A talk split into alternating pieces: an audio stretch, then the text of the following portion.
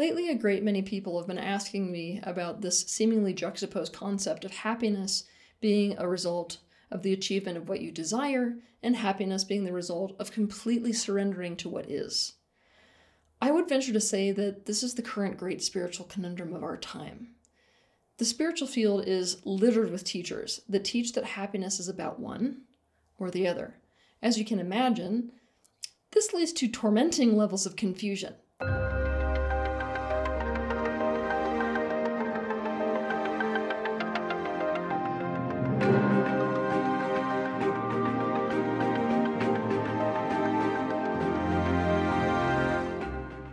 There are teachers who teach that desire is the root of suffering and that the way to become happy is to realize this and to remove yourself from the cycle of dissatisfaction and desire so that you are in total surrender and non resistance to what is. And there are teachers who teach that desire is the root of personal expansion and that the way to become happy is to consciously use your desire to bring about whatever it is that you want, knowing that what you want will always be evolving. Most people look at concepts like this and automatically assume that one of these camps must be right and the other camp must be wrong. We're quick to join one camp or the other and also to flip from one camp to the other when we decide that the camp that we were originally aligned with, hmm, you know, didn't bring us happiness. This is especially easy to do with this conundrum because both camps contain truths that are self evident for all of us. And, as it would seem, we can also argue against both camps with evidence that is also clear to all of us. For example, all of us know the pain of not feeling like we can get what we desire. And all of us know that once we attain what we desire, we are never satisfied. We always want more. On the other hand, all of us can easily imagine the dangers of failing to step into empowerment, of making decisions, and of taking actions that make our own life what we want it to be, and instead simply passively, apathetically, and unnecessarily surrendering to things being as they are, no matter how terrible they are. All of us know that you can't stop desiring. After all, even the desire to not have desire is a desire, so what should we do? What we need to do is to see the reality that both of these concepts and practices have an important place within the picture of our lives, and both can be complementary and compatible to one another. You know, it doesn't seem like it at face value, but stick with me. Ready? I'm going to explain. Most of us on earth operate from the perspective that if I get what I want, I'm going to be happy. And if I don't get what I want, I'm not going to be happy. We've decided that things have to unfold how we want them to in order to be okay. And this creates a serious attachment to and identification with what we want. But it isn't easy to get what we want. I mean, I don't have to be the one to tell you that, right? In fact, in case you haven't noticed, it does not happen often. reality, what happens in the world, doesn't often match what we want. And in a consensus reality, we don't have complete, unanimous control over everything that happens. The probability of every single moment matching exactly what you want all the time is zero. Also, in case you hadn't noticed, desire is never going to end. Even when you get exactly what you want, like a million dollars or like the perfect partner. That's okay for a red hot minute, and then you want more or you want something else. There's nothing wrong with this. In fact, desire was designed to be exactly this way. Desire is what brings forth anything, things, from the sea of potential into the state of existence or into the state of being. There is nothing wrong with you that desire is this way. The reality for all beings is that the more you get of something, the less you want it. Because, contrary to something like appreciation, wanting implies the lack of something, not the having of it. Many people hold the belief that in a state of enlightenment there is no desire. But guess what? This is not actually true. When you're disidentified with the ego, but still physically manifested, desires still occur, just like emotions occur, and sensations occur, and thoughts occur. You're not without thoughts or without emotions or without desires. You're not without an ego either. Instead, you're in a conscious relationship with your ego. It's no longer the foundation of your sense of identity. And so you're in a relationship with the longing nature of the ego. But you experience desires less like they are you, or like they must be acted on, and more like they are occurring in front of you. You are witnessing them arise, and you're choosing consciously what to do with them or not. You're not attached to your desires as they arise. What does all this mean? Basically, I'm going to sum it this way it means that your happiness cannot and should not ever be based off of reality, what is on the outside, matching exactly what you want. And it can't and shouldn't be based off of getting what you want.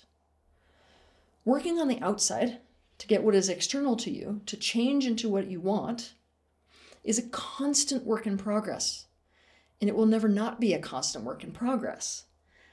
Happiness, therefore, that is based off of getting what you want, or on the outside world perfectly matching what you want, to be quite honest with you, it's conditional as hell. And it's a complete setup for misery. Also, on top of this, problems will never, and I mean ever, stop coming. Problems are the elixir of life. Now, that statement is a koan in and of itself, and by the way, when you figure it out, you know you've arrived. but short of that much more transcendental meaning, problems are the very soil of growth and improvement and therefore expansion. We are in complete resistance to what is and to reality when we think that there shouldn't be problems or that we can ever, and I mean ever, get to a place where there are no more. And there's another layer to this. Each one of your preferences and desires comes from unwanted experiences that you have had or are currently having. Your desires happened as an automatic result of the influences of other things, other people, external circumstances, ideas that you had, other places, etc. This makes your desire highly deterministic until you step out of this deterministic aspect of desire with your free will.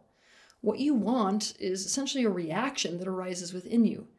You don't even have to think about it any more than you have to think about any other reaction. You didn't choose the desire and you didn't decide it. Let's look at desire on a more metaphysical level, though. When you desire something, that desire is the emotional indication that you have given rise to or given birth to a new improved idea.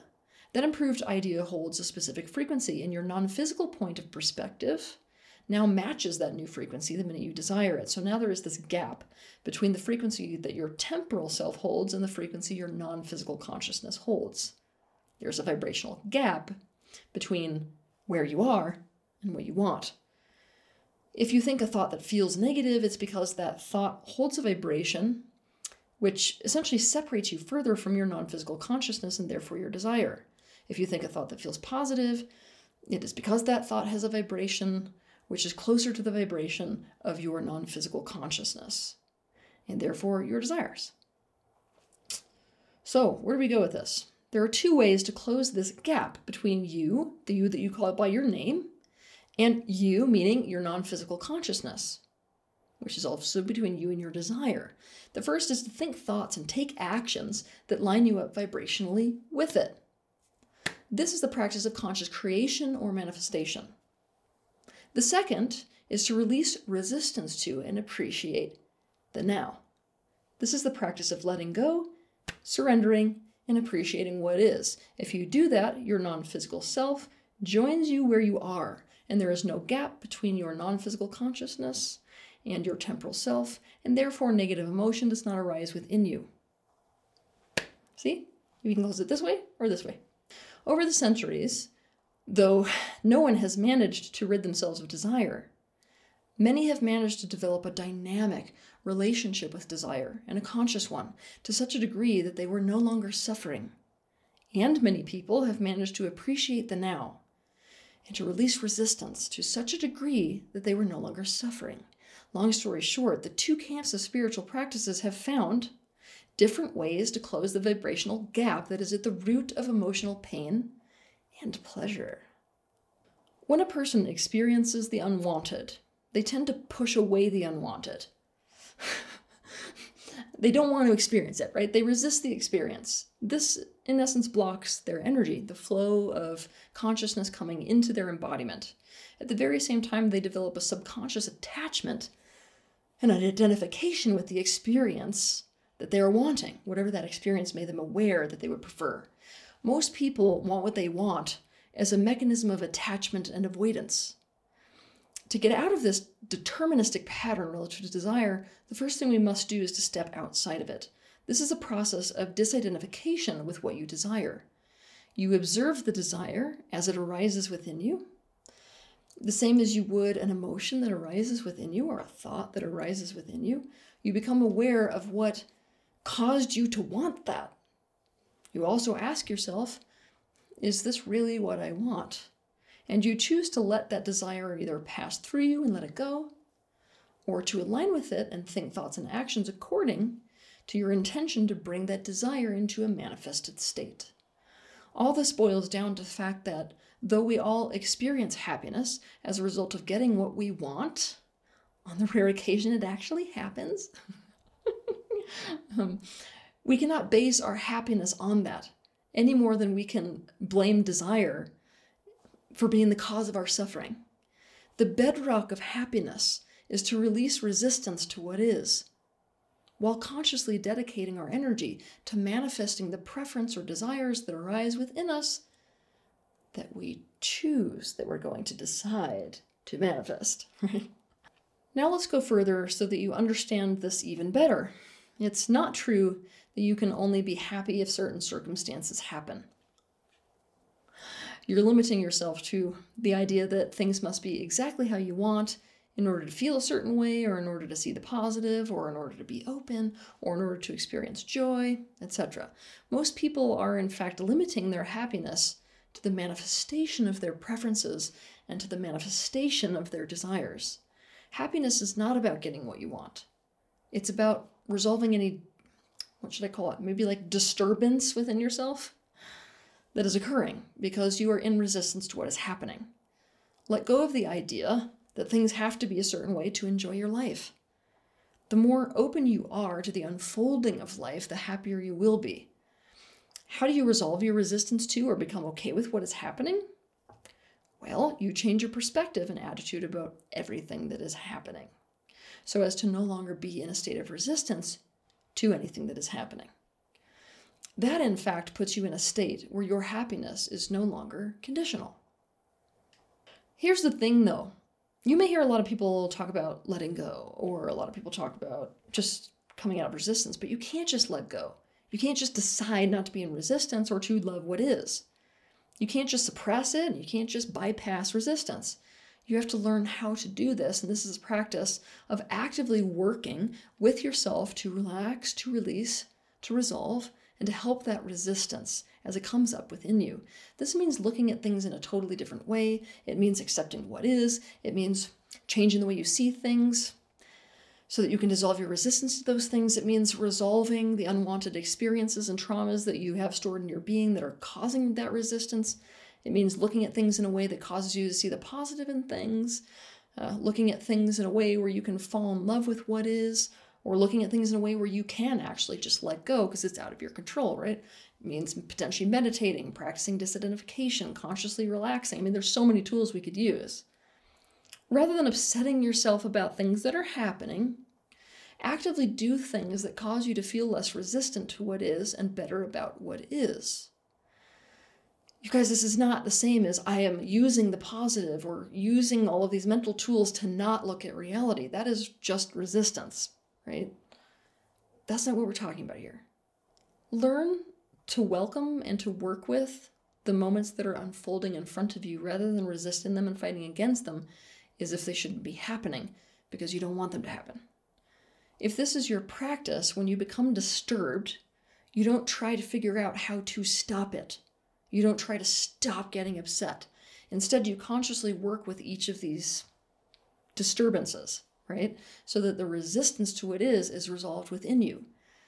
But I will say that this doesn't mean that preferences or desires don't arise within you and that you don't do anything to bring about the manifestation of those things, those desires.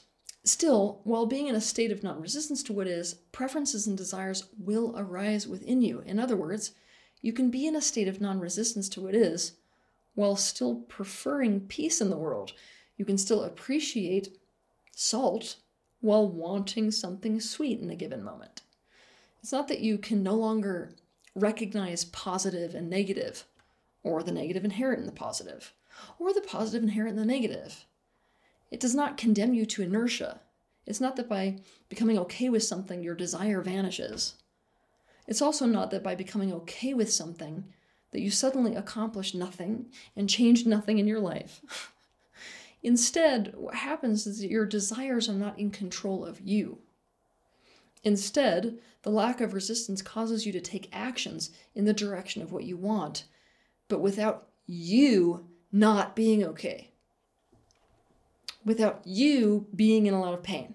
Essentially, when you do something, you don't do something because you're not okay or because what is is not okay.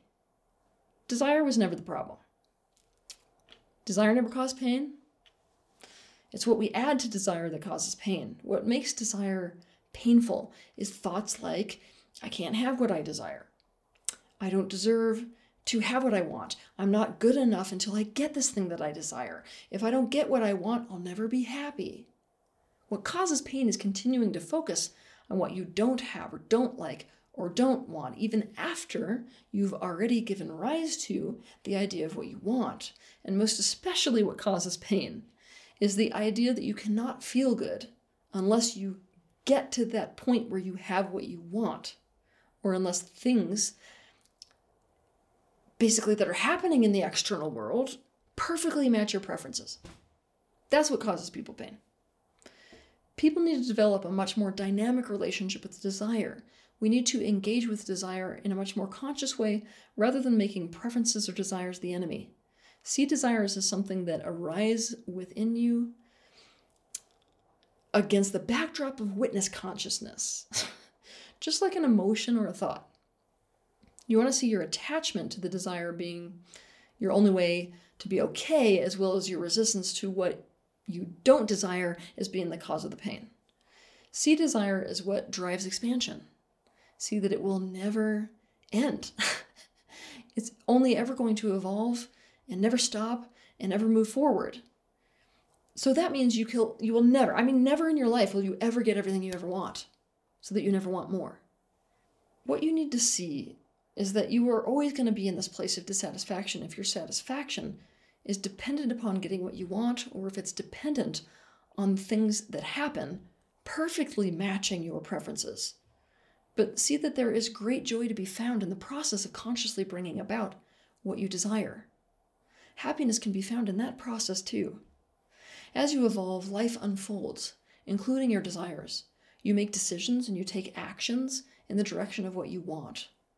Here's the thing you can do so without that energy of suffering, without pushing what is away or running away from what is. You came here to participate in this process of expansion consciously, and accepting all of this will make you even more effective at it, at seeing the right way, making the right decisions, taking the right actions, making those positive changes. What changes is that those preferences and choices come from a very different place inside of you or beyond you, a more objective place. I'm going to say this again. Resolving your resistance to what is does not zap away preference or desire.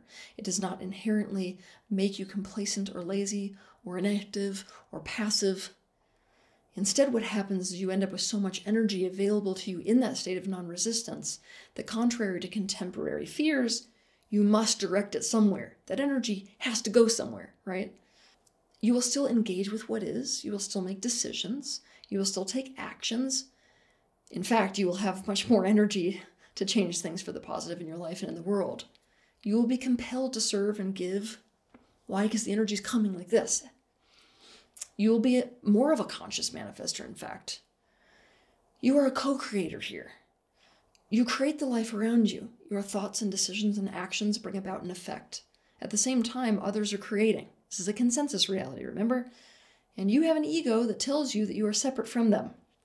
This means you will experience things that happen in the world as independent of you, as if you do not create the world around you. And so the truth is both.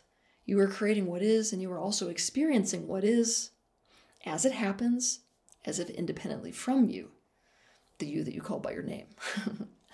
The more you go into resistance about these things that seem to happen independently of you, the worse off you will feel in life and the less effective you are at the process of conscious creation. There is value in both attracting and creating what is, and also in surrendering to the experience of whatever is. Just like there is beauty and purpose for the ego, and also for the transcendence of the ego. You can learn to enjoy what is. By the way, this is surrendering to and appreciating what is, releasing resistance to what is. Just like you can learn to enjoy putting your energy into decisions and actions that bring about something that you want. This is the conscious manifestation of what you would prefer. You will find that when your preferences and manifestations are no longer the result of trying to make the world something else so that you can feel comfortable, so that you can feel good, your whole existence changes. Your preferences and desires either may or may not change, but they will absolutely come less from a place of determinism and more from a place of free will and choice. You're still going to be doing many of the things that everyone else is doing, hence the Buddhist concept of before enlightenment, chop wood, carry water, and after enlightenment, chop wood, carry water. but for a different reason. And what manifests in our lives and within human society or in the world becomes very different as a result. You don't have to somehow rid yourself of desires in order to let go of resistance to anything that is. You can practice being in a state of non resistance and even fall in love with what is while also loving and appreciating desire and practicing the conscious choice to manifest or bring about the desires that arise within you. They are not inherently a contradiction.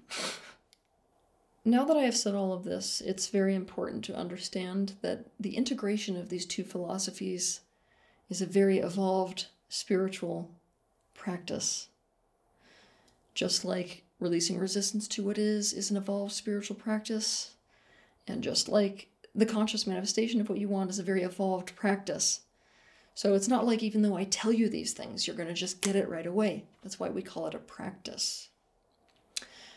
But now that you know all this, it is now your turn. Look at and work with your resistance to this very concept. Have a good week. If you liked this video, be sure to hit the like button, subscribe to my channel, and consider sharing this video with your friends. You can also click on the bell icon to be notified of the next time that I post a video. I want to thank you personally for the bravery that you have to step into awareness. I'll see you in the next video.